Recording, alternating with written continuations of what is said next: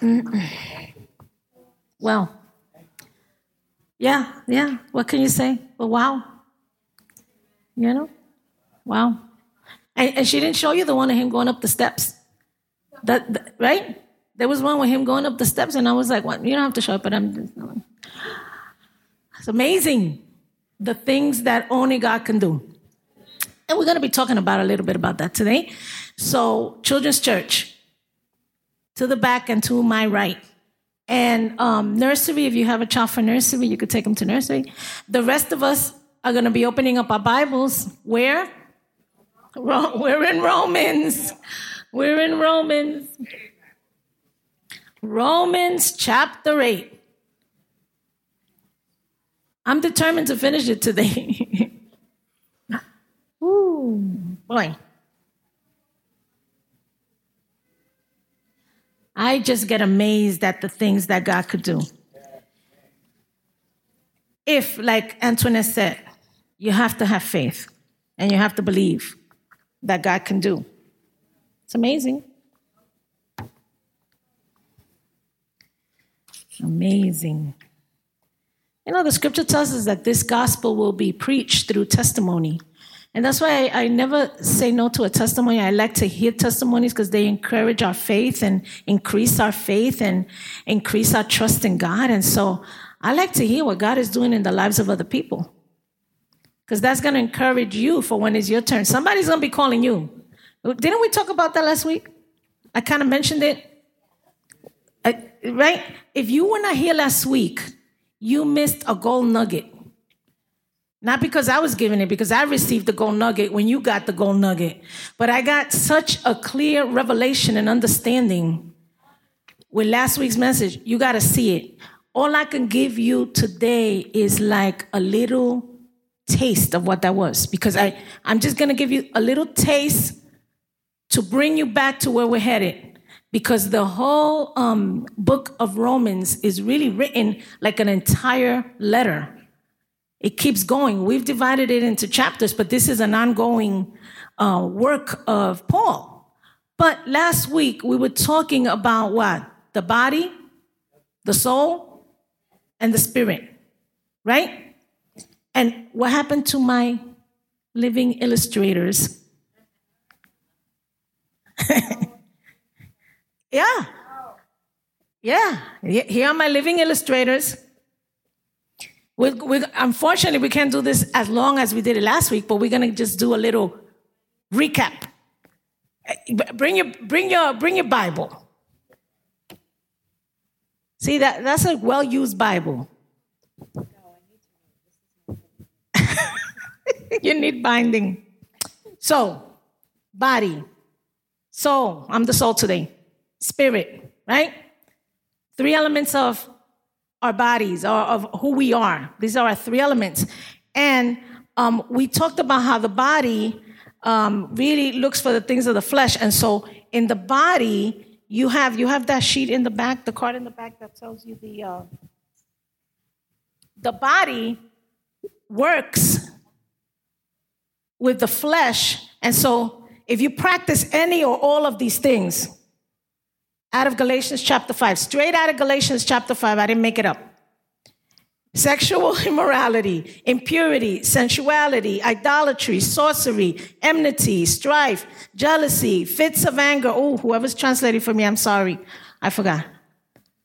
Rivalries, dissensions, divisions, envy, drunkenness, orgies, and look, just in case, and things like these right?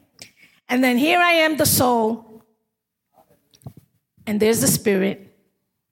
And the spirit I told you does not move. The spirit is the same yesterday, today, and forever. The spirit doesn't move. What moves around is my soul. So my soul can decide, oh, that sounds pretty interesting. And I join my body over here. And then I become what I told you was. Right? Remember this? Carnal, all the details in between, I can give them to you now. And then the soul has the opportunity to work with the fruit of the Spirit, which is love, joy, peace, patience, kindness, goodness, and faithfulness. See? So my soul decides whether I want to be, and I think the word we use was carnal minded, and I can shift this way, or I can be spiritual, right? And shift this way. Now, when I shift this way, I have the great opportunity, and where's your second card? Uh huh. Where I have access to resources in the spirit that I can access as I need, and it comes through her word. She's trying to lift up a Bible. There you go, through the word.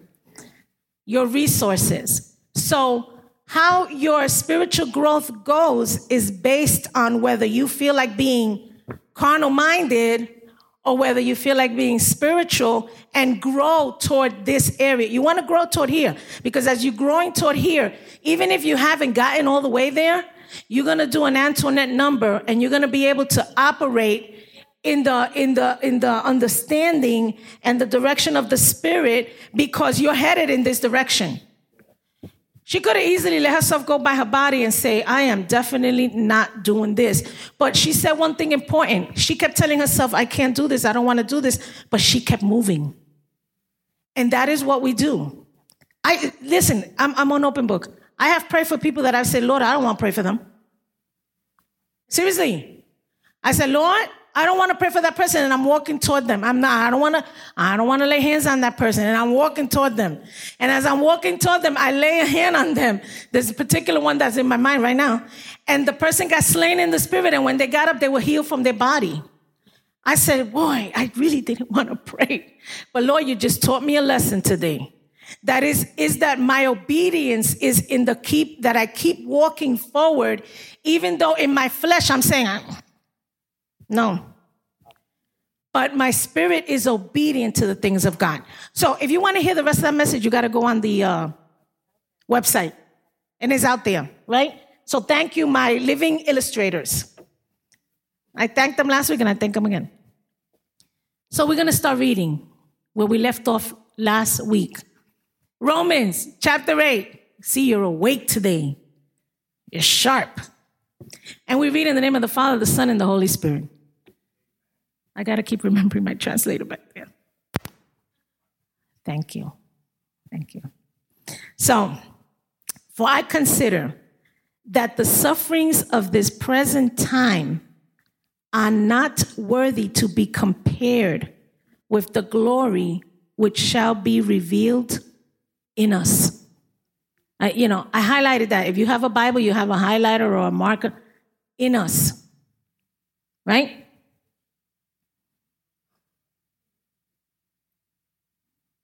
Eighteen. Uh huh. For the earnest expectation of the creation eagerly waits for the revealing of the sons of God. Now, who are the sons of God? We are. I'm not doing no trick questions. I know they're thinking, where is she going with this? No trick questions. This is coming straight from the word, right? We are. For the creation was subjected to futility, not willingly, but because of him who subjected it in hope, because the creation itself also will be delivered from the bondage of corruption into the glorious liberty of the children of God. For we know that the whole creation groans and labors with birth pangs together until now. Not only that, but we also who have the first fruits of the Spirit, even we ourselves, groan within ourselves, eagerly waiting for the adoption. And what's the adoption? The redemption of our body. Right? For we were saved in this hope, but hope that is seen is not hope. For who does one still hope for what he sees? No, for why does one still hope for what he sees? I can't read with these glasses. But if we hope for what we do not see, we eagerly wait for it with perseverance. This is like, I tell you, this is like one of the deepest chapters in the New Testament because it contains so many. This book of Romans, it contains so many. And this chapter 8 is really the first time that we're seeing the person of the Holy Spirit as more than just a third person of the Trinity. We're seeing the personality and the function and the work of the Holy Spirit. We're seeing it in this chapter. So, as you know, in, in Romans, we talked about justification, and, and justification is when the removal of the, the penalties of our sin are taken away, right? That's done on the outside. And then sanctification is what God does in the innermost part of us. And He's working in us to continue to change us, right? And mold us. And we're the ones that put a halt to that sanctification process. We could say, no, I don't want to go no further than this. Or we could say, God, I want to go everywhere that you take me. And I want to go into that vault of the resources. And I want to be able to experience things in you that I've never experienced before. I want to be able to have relationship with you like I never thought possible. I want to, I want to understand this God that I serve. And all the revelation that you need is found in this resource which is the Spirit. See, does that, does that make sense to you? And so, Christianity is the only religion that has one true God. We have God the Father, God the Son, God the Holy Spirit, three in one. Just like we are three in one. We're body, we're soul, and we're spirit. The scripture tells us that when we die, our body goes to the ground, right? Our spirit goes back to God who gave it. And our soul is determined by us where our soul will spend all of eternity. We, God doesn't send anybody to hell or to heaven. We determine whether we want to go to hell or to heaven. It's that simple. God gives us choice. It's, it's a spiritual law that He never breaks, is that He gives us choice, that freedom of will to choose whether we want him or not. If we want him, we get all the things that come with him. If we don't want him, we get nothing. It, that's just the way it is. People, in, people that have gone to hell, you've, you've heard these experiences of people who've gone to hell, and they say that, you know, they've experienced going through there and, and they cry out, but Jesus doesn't hear them. They cry out and they don't get a response from God. They cry out and they feel the complete loneliness and the detachment of not being united with God. And I think that's got to be the most terrible thing. Because we take for granted that God is with us all the time. We take for granted that, you know, as I get in my car, He's with me. As I go home, He's with me. As I lay down to sleep, He's with me. We take that so like, ah, that's, that's, that's nothing. That's normal. That's what happens with everyone. But we're learning through the book of Romans that no, that is not available to everyone. That is available to those who walk according to his purposes and who are called children of God. And that's all. If you don't walk according to his purposes, then you're really not a child of God. I have to tell you that. You're either a child of God or you're a child of the enemy. You're either a child of light or you're a child of darkness. You're either a child of righteousness or you're a child of perdition. There's no in between. There's no sweet in here. You can't just ride the, the fence and wait to see what happens. God expects you to make a decision. He made a decision. Jesus made a decision. He had to decide whether he was going to die for us or let us just die in our sin. See? Those are the choices that we live with every single day. So I'm going to begin. You know, I always have a question for you. I'm going to begin with this one question that we're also going to end with. And the question is How many times have you said, Holy Spirit, I love you? How many times have you said, Holy Spirit, I love you? We're going to end with that question as well.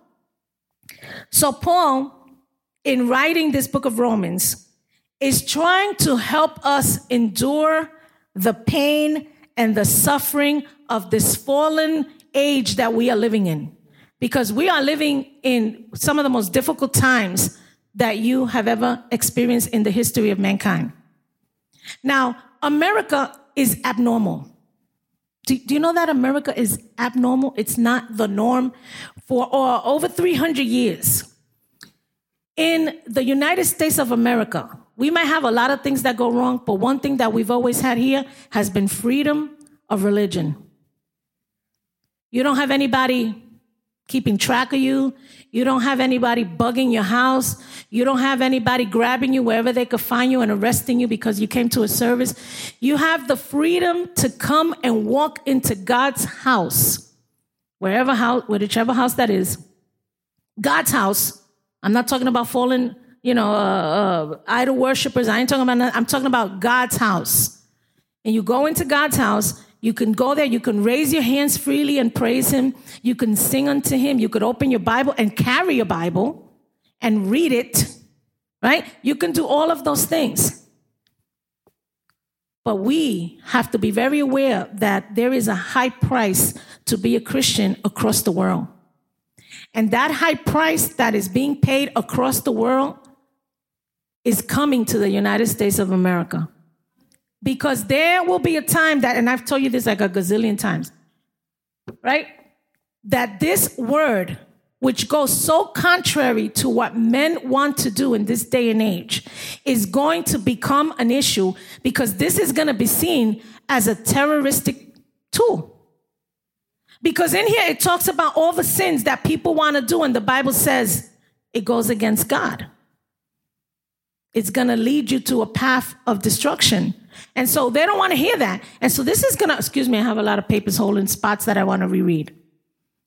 Right? So here we have a Bible that is the Word of God given for us to help us. This is our guide. This is your manual. This is what guides us and leads us to all understanding of who God is. And the one that gives us the revelation of what we read is the Holy Spirit. So the Holy Spirit gives us the understanding as we read the word so that every time you read the you could read the same chapter every day and you will get a different message out of that chapter. You will get some new revelation. And and through this message today, I just got so much revelation in so many areas in the Bible that I was saying, "Wow, Holy Spirit, you truly give us um, the understanding of the word that you've given us." See? And so there's three questions that I'm going to um, answer through today's message. These are the three questions. What does the Holy Spirit pray for us? What is He asking God for? That's one question. What is the Holy Spirit praying for us? And what is He asking God for? Two, how does He pray for us? Do we feel it? What are these groanings that the scripture talks about? So that's the second one. How does he pray for us? Do we feel it? And what are these groanings that it talks about? And the third question is, why does he pray for us? Why is the Holy Spirit praying for us? Right? So if you think about it, why is God praying for us? Right? Because the Holy Spirit is the third person of the Trinity. So, why is God praying for us to God? It's one of the questions. So, we're going to find clues to question number one, which is what does the Holy Spirit pray for us? In verse 26. When we're going to get to verse 26, we're going to read it now. So let's start reading. Um, Let's start with, yeah, let's start with verse 26. Likewise, the Spirit also helps in our weaknesses, for we do not know what we should pray for as we ought.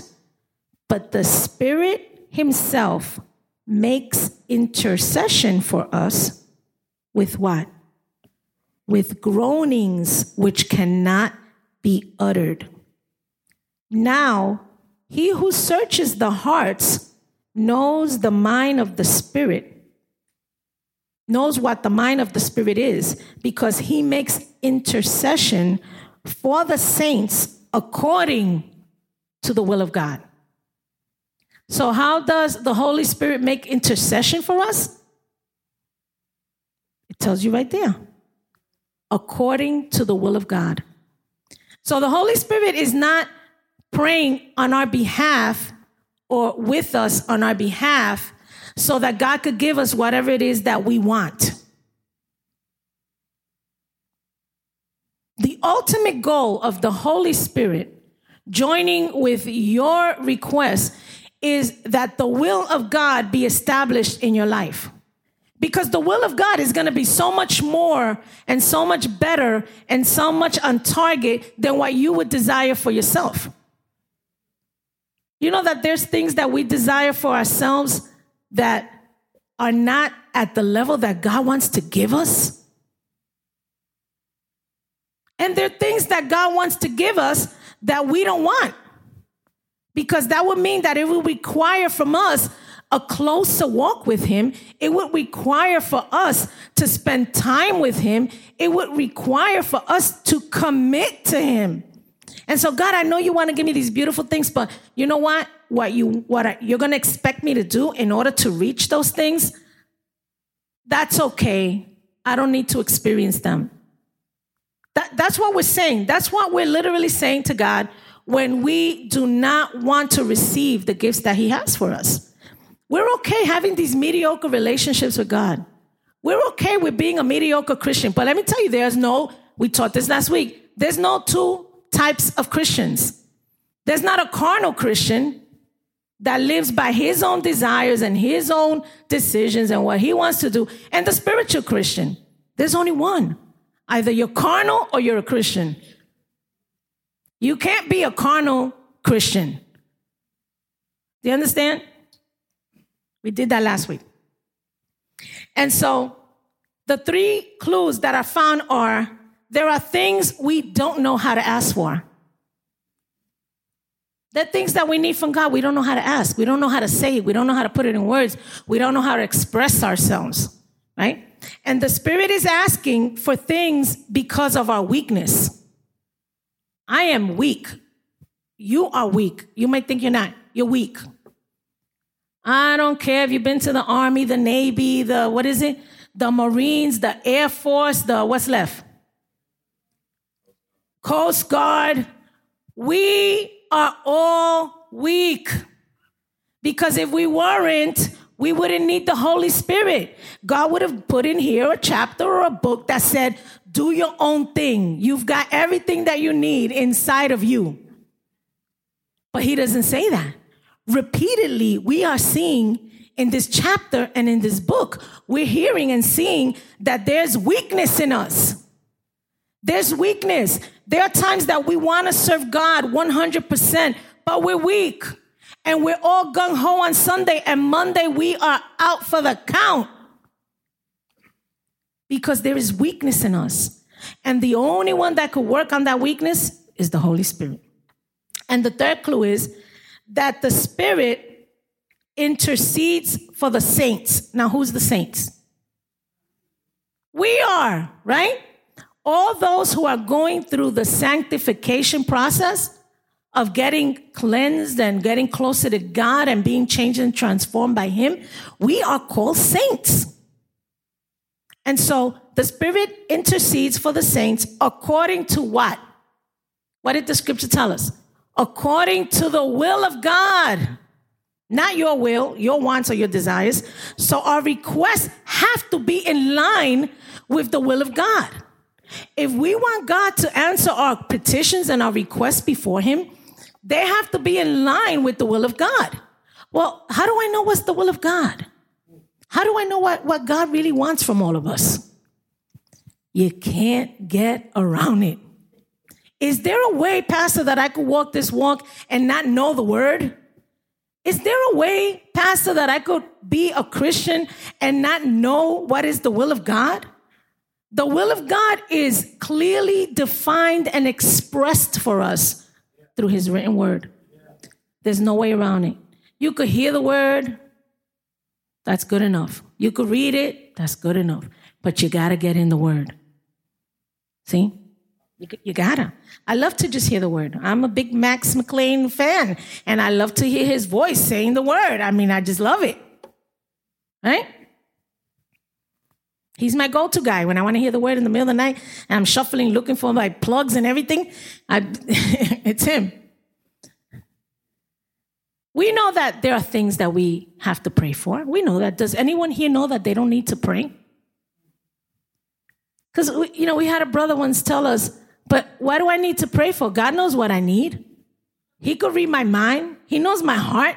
Why do I have to pray? Well, you need to pray because you need to know what God is answering on your behalf or not.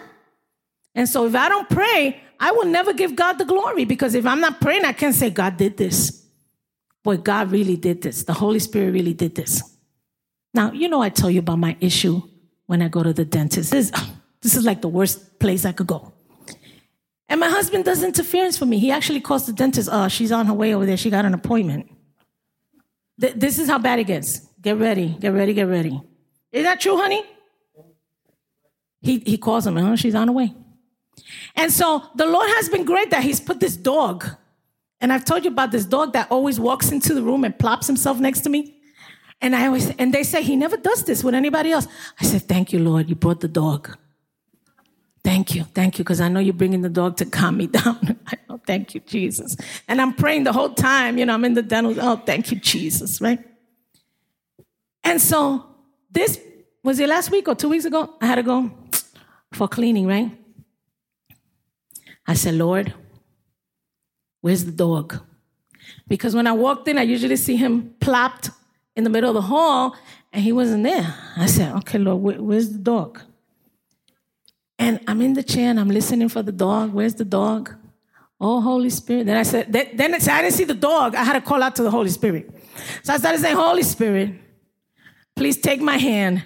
Just calm me down, relax me. But above that, you know, take care of her hand, this hygienist. I mean, really, Lord, just let her take it easy on me. And I'm like, oh, hold my hand, Lord. And you know what I start hearing? The dog is running up and down the hallway. This dog, now, those of you that go to the dentist, this dog doesn't move. He sits and plops because he's old. This dog is boom, boom, boom, boom, up and down the hall. And I'm like, what in the world is going on out there with that dog? And the girl that's working on me she says, what is going on with the dog? Right? And I'm like, oh, Holy Spirit. Oh, I'm, I'm praying, Holy Spirit, right? The dog was going crazy because the Holy Spirit was there. That dog was going crazy. And so as I'm as I'm in the chair, I'm like, oh Holy Spirit, oh, take my hand, oh, calm me down. Do you know that I fell asleep in the dental chair? And I found out that I fell asleep. I told this to my husband. I said, You ain't gonna believe this. I found out that I fell asleep in the dental chair while I'm getting a cleaning because my teeth clamped onto the mirror. You know that little mirror they put to look around? It went clump, and I went, and she said, Oh. And I said, Oh, I'm sorry, I kind of fell asleep. that's, that's how the Holy Spirit calmed down my situation. I left there and I was laughing all the way to my car. I said, Holy Spirit, you have an incredible sense of humor because the dog, and then when I walked out, the dog was nowhere in sight. I don't know where this dog went. He was not there. I did not see him. I said, Thank you, Lord, because I had to totally depend on you. You gave me a crutch when I needed a crutch. Oh, He gives us it. When we need that crutch, He supplies it. I said, Lord, thank you for the crutch. But now I didn't have the dog. I had to totally depend on you. And you saw me through because, man, that's not my favorite place to be. That is like the worst thing. You could poke me with needles, you could do any, but man, I hate that dental chair. And yet, God, in his, in his faithfulness, he sees us through, even in those little things. In the little things. All the time. Pastor Jay and I, we pray for this parking spot right in front of the hospital. I'm not lying to you. This past week, I had a, uh, two or three weeks ago, I had a meeting at the hospital. And I said, Oh Lord, I forgot to pray before I walked to, for you to find me a parking spot. And I'm going down the thing. I'm like, Oh, I'm going down the aisle. and a car, the person was just sitting in their car. They saw me and they pulled out. I'm like, You're so good, God. See, this is what it's about giving Him the glory for it. I was like, You're so good, God, that you knew I forgot to pray for this, but yet you provided me a parking right where I needed it. Thank you, Lord. That's, that's what today's all about. It's about giving him and exalting him in the midst of whether I have to go through a painful situation or whether God gives me the way out. You know what? Whichever way this goes in my life, I'm going to exalt him because he's in the mix of this. He's in it. And so because he's in it, whichever way I'm going to go, I know he's going to see me through it. That's confidence and faith in the Lord. He's going to see me through it. So the Holy Spirit he works with our weaknesses. Whatever is stripping you of your pain, you know, or, or giving you pain and is stripping you of your pleasure and your peace, that's your weakness. Whatever takes away your joy, your pleasure, whatever takes away your peace is that area of weakness in your life that only God can help you through it. Right? So we ask ourselves, weakness, what is what is the weakness then? What is this? Is it only spiritual? No, weakness is spiritual, but it could be natural limitations that we have. It can be weakness due to sickness. It can be calamities that we go through. It could be hardships that we have. It could be a job that I have and I can't stand the supervisor I have. It, it, every time I see her, it just brings out the worst in me. That's your weakness. See? There's clues in verses 18 through 25, 5, which talks to us about these groans. And what is it that we're groaning about? And the groans are as we wait eagerly for our adoption. It's like those little kids waiting, they're in foster care. See, because while we're not children of God, we're children of darkness. And the thing about the father of darkness is that he's exactly like parents that are neglectful of their children. He doesn't care if we eat. He doesn't care if we sleep. He doesn't care if we're taken care of. He doesn't care if we're provided for. This is the Father that we have. And now we're being adopted by God the Father, the Father of light, the Father of righteousness. And this God that we serve, He takes care of us. He provides for us. He makes ways for us. Even in our weaknesses, even every time we're in the pit, oh boy, does He extend a hand to get me out of that pit. How many times I have to get out of it. He will continue to come because he loves me. The father of darkness could care less. The father of light and the father of righteousness, he truly cares for us. Right? Thank God for that. What the Holy Spirit prays for are things that we are at a loss for. We don't understand. Why am I going through this? Why is this happening to me? Don't know how to change it. I don't know how to handle this. And the Holy Spirit steps in and says, I've got you. I've got you covered. I, I know exactly the way out of this decision. I know the way out of this situation. I have the decision for you. And so the answer to all of this is that the Holy Spirit prays for us that the will of God be done on whether we get well or not, whether we escape hardship or not, whether we get through the situation we're dealing with or not, whichever way it goes, we know that it will be the will of God for our lives. And so therefore we trust God that he is going to make the best decision for us. You do realize as we read the gospel that not every single person that came across Jesus was healed. You need to read the gospel. Not every single person was healed. Not every single person was delivered. Some people had to go through their trial. They had to go through their difficulty. They had to go through their hardship because there were other things connected to your hardship and your situation. There are other things connected. When you stop to think about Paul, let's, let's take a moment and look at the life of Paul. We're going to read out of Second Corinthians. Put a little tab in your sheet and and turn the page. We're going to Second Corinthians chapter 11. 2 Corinthians chapter 11. Right? And we're going to read verses 24 to 26. Right? 2 Corinthians chapter 11, 24 through 26. This is what Paul experienced in his Christian walk. Five times I received at the hands of the Jews the 40 lashes less one. So 39, he was whipped five times, 39 times.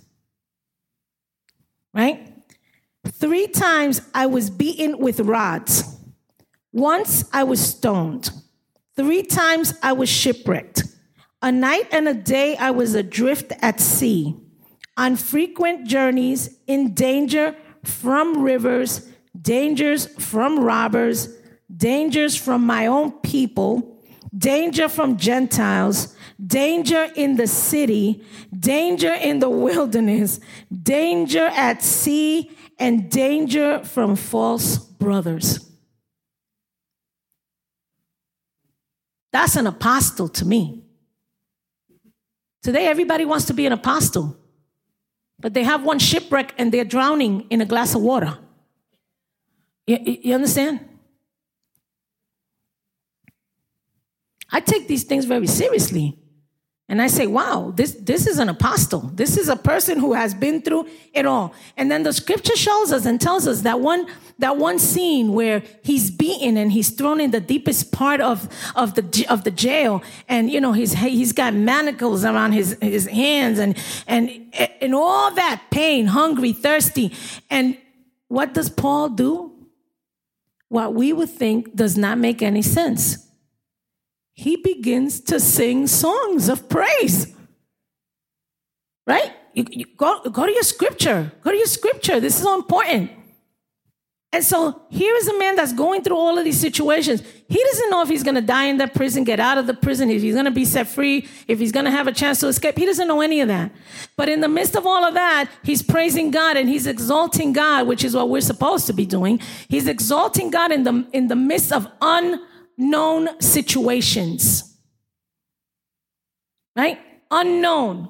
So you get a diagnosis and you don't know what to do with it. In the midst of your unknown situation, you exalt God. Yeah. And you say, God, whether, whether you get me through this, whether I, I'm healed from this, whether I'm not healed from this, I'm exalting you. Lord, whether I get out of prison or whether I'm still in prison, Lord, I'm going to exalt you. And so this is the position that we take as believers and Christians.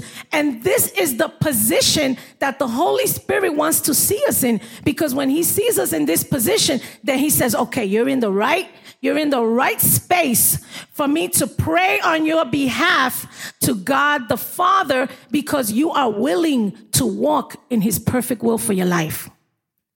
That's what it's all about. See, that this sounds easy, right? That's what it's all about. We get we get into a situation whether it's spiritual whether it's you know with with our daily life we get in a situation and when we're you know everything seems to be going fine and then this these situations happen to us and we freeze. We freeze. We don't know what to say. We don't know how to say it. We don't know what to pray we don't know how to pray to God for it. We don't know, well, God, do I pray for healing or do I pray, you know, uh, to just hurry up and die through this? You know, what, what do I do? Do I pray for my kids to straighten up or do I just pray that you move them somewhere else? Let them get their own place. Let them do their own thing.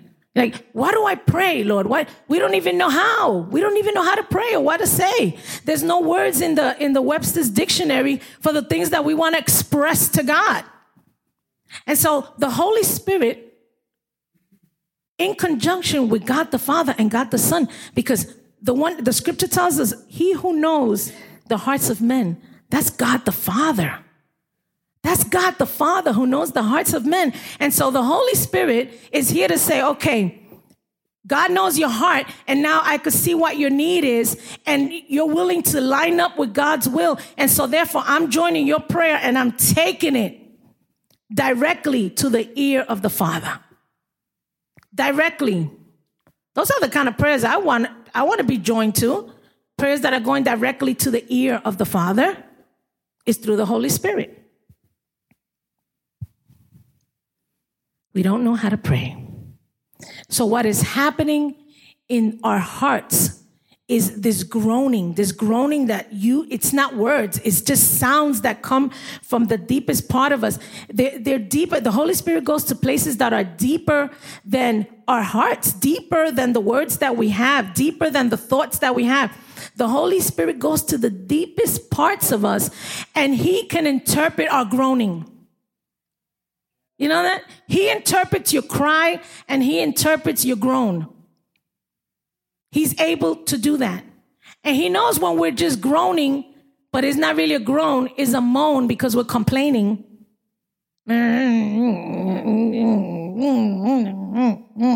We're complaining.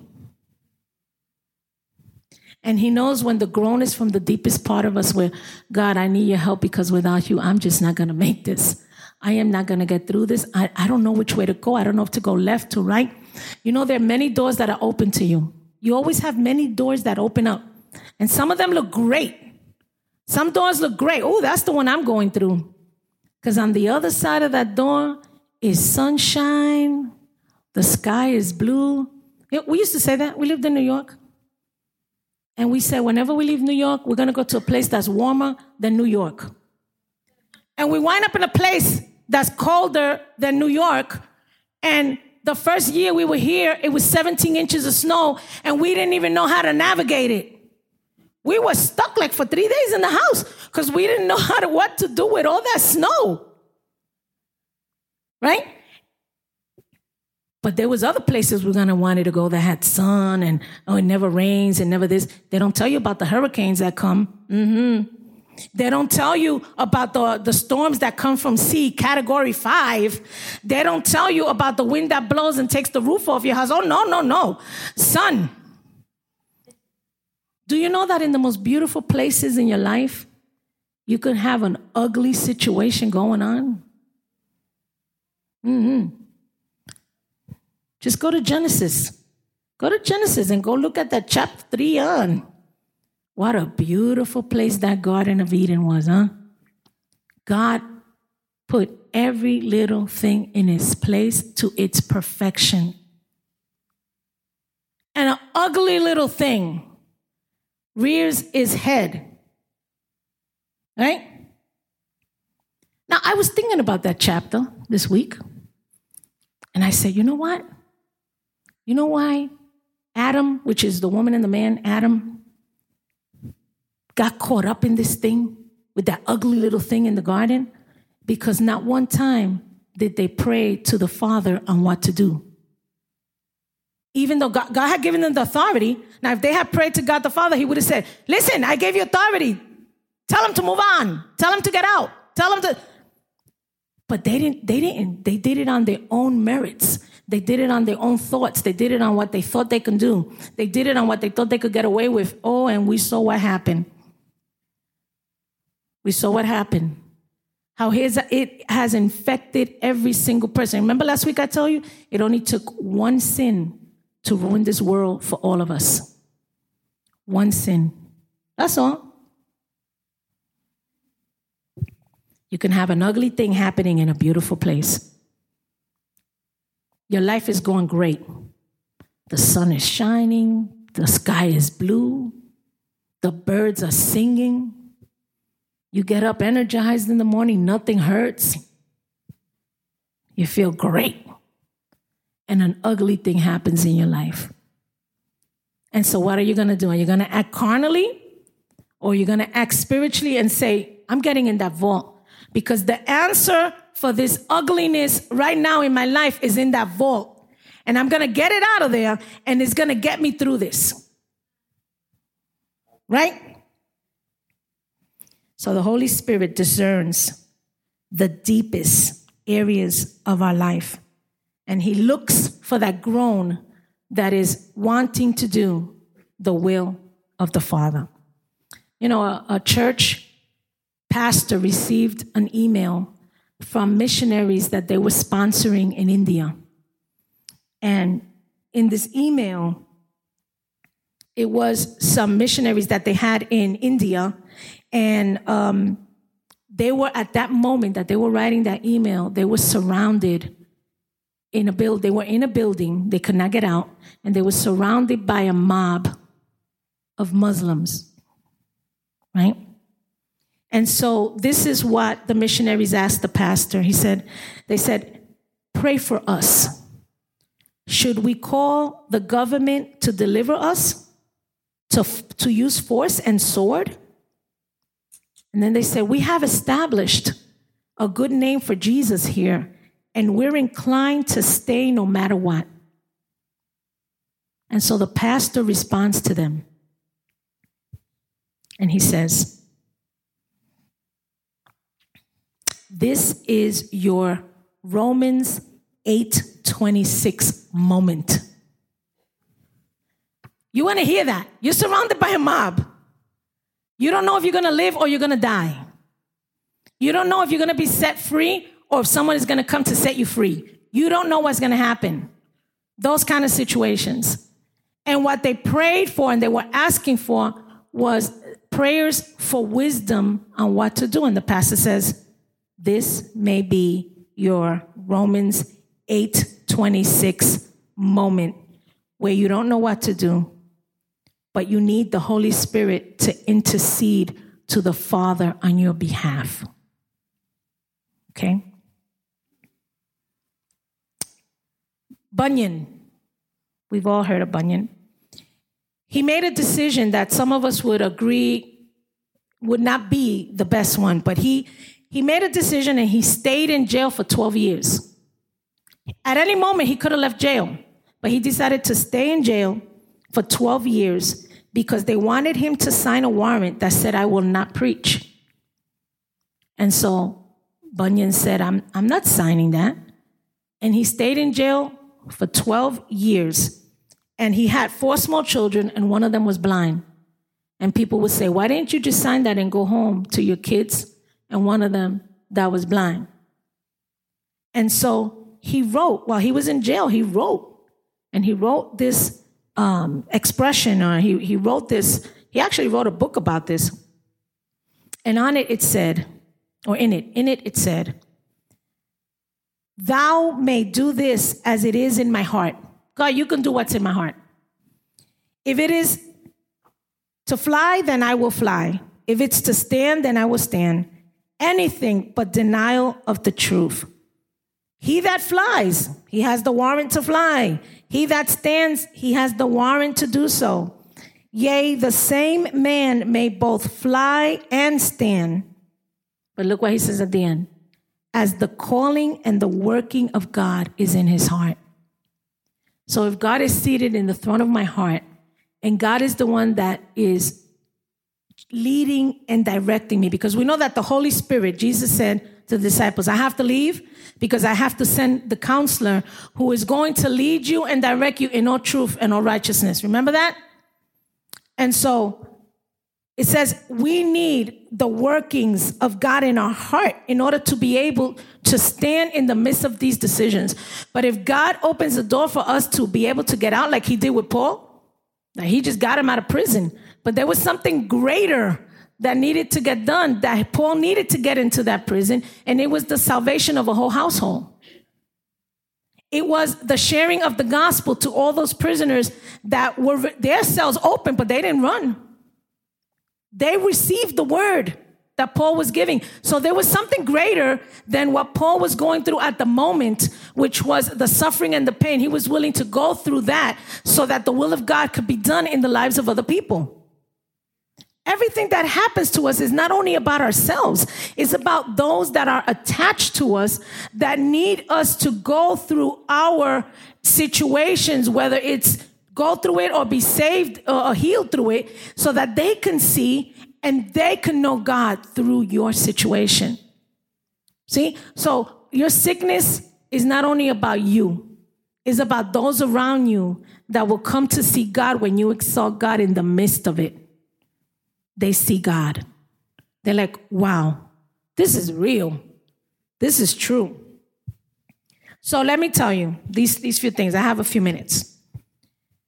Be encouraged that you are not expected to know the will of God in every situation. Be expected to know that you uh, uh, be encouraged to know that you are not expected to know the will of God in every situation. There's situations we're not sure. We say, God, well, where do I go with this? What do I do? And that's when we have to pray. The Holy Spirit on our behalf prays for us, intercedes for us, so that then we can get the answer to what is the will of God in our lives. Be encouraged that in your perplexity and your groaning, you are not being watched. God is not looking from heaven with a stick waiting for you to do something wrong to hit you with it. Be encouraged that you are being understood. God understands every situation that we're going through and what we're dealing with. You're not out there on your own. Be encouraged that God's work for you is not limited to what you can understand or express with words. God does so much more than what we express with words. He works with those areas in our life when we're groaning and we don't know how to express it. God understands it. Be encouraged that in your weakness and your sickness and your loss and your danger, the Spirit of God is praying for you, not against you. The Spirit of God is praying for you and not against you. You know, as we're coming to Holy Week and Easter, you know, Palm Sunday, Easter, Resurrection Day, actually.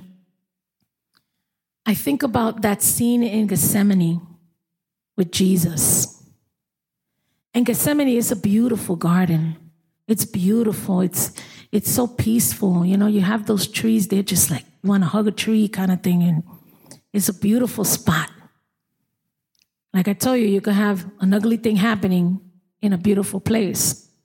And so Gethsemane actually means the place of pressing, right? So here Jesus is in Gethsemane with his disciples. And, you know, you find that in Mark chapter 14 or Matthew chapter 26. Read it when you have a chance. And so I think that Jesus was groaning during that period of time.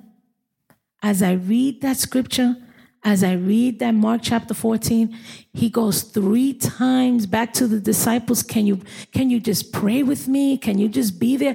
I don't care if you, you know, if you don't know what's going on inside of me. Can you just be with me? You ever felt like that? Like you're going through a situation in your life and you're like, could somebody just come up alongside me? I mean, I don't care if you know what's going on with me. I don't care if you know if if you you're a doctor or if you're a nurse, if you're a lawyer. I don't know what is going on in my life, but you know what? You don't need to know anything about those areas. But can you come up alongside me and be with me during this difficult time? And and there's Jesus, you know, in this place of pressing where he's he I don't think he could even get the words out and all he kept saying was what? What did he keep saying? Not my will, but your will. What is the theme of this chapter 8 that we're talking about? Not my will, but let your will be done. Jesus had a choice at that point. At that point, he could have just said, No, I'm done. I know what's coming. I know what's coming. I'm not doing this. I'm not doing this for these people. They don't deserve it. He could have at any moment, but he said, Not my will, Lord, but I'm going to do your will. Because in his following God's will and him going through that cross and him dying for you and him taking upon himself, you know, the 39 lashes that Jesus got, when you look at that, every disease that is in the world today is grouped into 39 subgroups. So, for every disease and condition that we experience, he took the hit for it, right? And you're thinking, well, he died on the cross. Oh, but you're just looking at that part. You're not seeing the resurrection that happened. And through that resurrection, we are all saved. Every single one of us has an opportunity to get back into alignment in relationship with God the Father. And so he's saying, listen, this was worth it for me. What, what, is it, what is it worth for you to go through some of the situations that God has placed you in, allowed you to be placed in? Because everything that happens to us, God allows it. Why, Lord? Why am I in this situation? Oh, one minute. Question two was How does he pray for us? Do we feel it? What are these groanings? We know that these groanings are our groanings. They're mine and they're yours. Because one thing I know about God the Father, God the Son, and God the Holy Spirit is that they do not need to groan. The Holy Spirit doesn't need to groan. What for? He does it through our groanings and he makes a case to the Father and he knows exactly what he's asking for on our behalf. That's awesome, right? We know that God, who searches our hearts, knows what's happening, and therefore, it's my situations that are happening, and God is getting me through my situations. So the groanings of the Spirit is His joining my situation, my pain, my sorrow, my depression, my you know oppression, my anxiety, my. Do you understand what I'm saying to you? He joins us through this groan because we're saying, God, I'm going through this, but it's all about exalting you. So as I exalt you, the Holy Spirit says, I can work with this groan. And he takes it to God the Father. Isn't that wonderful? And the third question was, why does he pray for us? Right? And, you know, we know that everything that God does is with purpose. And so everything that he does, he's showing us. He, he always gives us the example and he shows us how to do this. And so as, as we're saying, we're taking our petitions before the Lord. This is how we should take them. And the Holy Spirit teaches us how to do it exalting God in everything that we go through in our lives.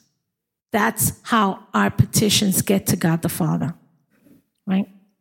So I'm going to ask you that question one more time. The question we asked in the beginning. Well, actually, I didn't read the last verses. Wait, we got to read the last verses. Close out the chapter. Let's read the last verses, right? starting in verse 31. Um, what then shall we say to these things? If God is for us, who can be against us? He who did not spare his own son, but delivered him up for us all, how shall he not with him also freely give us all things?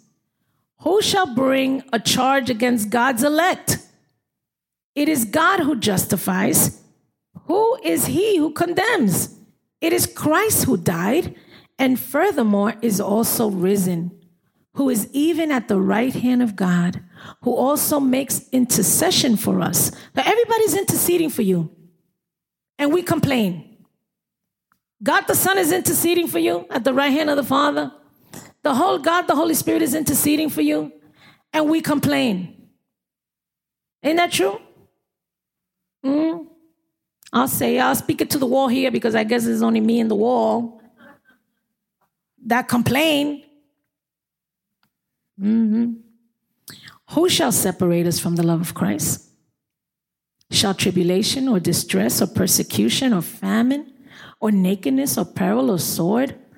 As it is written, For your sake we are killed all day long.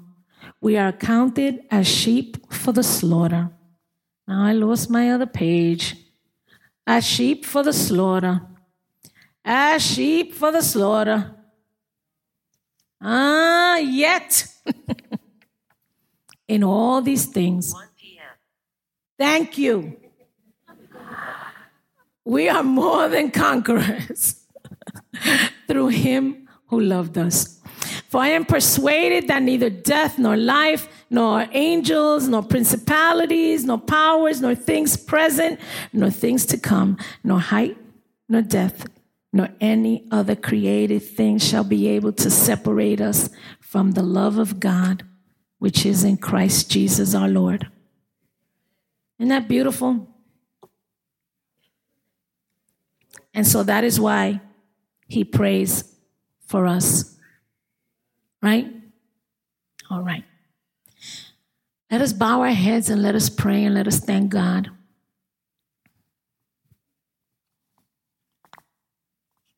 Nothing that I experience in this life, nothing above, below, nothing can separate me from the care, the provision, and the love of God.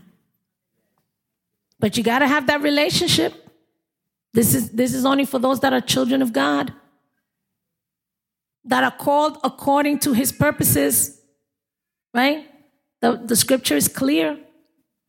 So, if there's anyone that needs prayer for salvation, because that's the first step, where you got to move your soul away from your body. Anyone that needs prayer for salvation is a gift from God. You don't have to do anything for it, just receive it. So if there's anyone that needs salvation, raise a hand. We're going to pray so specifically for you. If you are, if you need that today, we'll pray with you and for you. Amen. God bless you. We're going to pray. Listen, I'm just going to ask uh, Tammy. Tammy, can you and Abby just go? You don't even have to come over here. I'm, I'm even sending people to you. Can you go over there and pray with Lily? All right? And the rest of us, let's pray. Let us pray. Let us bow our heads. Father, we are so thankful this afternoon for your presence, which was meeting us here. You were here waiting for us anxiously wanting to give us a revelation of who you are in your word. We pray, O oh Lord, that as we move from carnality and this flesh, as we move closer to you, that we begin to see the resources that you hold in the spirit that we have access to. How the smallest situation in our life is important to you. How the greatest situations in our life are important to you. And so, Lord, we ask that we have the revelation on how to act in our prayer, that when we don't know how to pray, Lord, let us call out to your Holy Spirit. Let us call out to your Holy Spirit to give us the revelation and that he may be able to discern our hearts, oh Father God, and Holy Spirit discern our groans and our uh, that we're having within us and be able to see that we are out to exalt Jesus and our prayers will be answered. Not as we will, but as you will, Father. Because we are your children and we trust in you in every decision of our life. Thank you for your patience with us, Lord. Thank you for the love that you display every single time. Thank you for the forgiveness of our sins, which we continue in this flesh to sin, but you love us so that you continue to forgive us. And so, Lord, we thank you for the bountiful blessings that you send our way every day. In Jesus' holy name we prayed, and God's people said, Amen. Be blessed. All right? Be blessed today. Pastor Jay, he has a few announcements.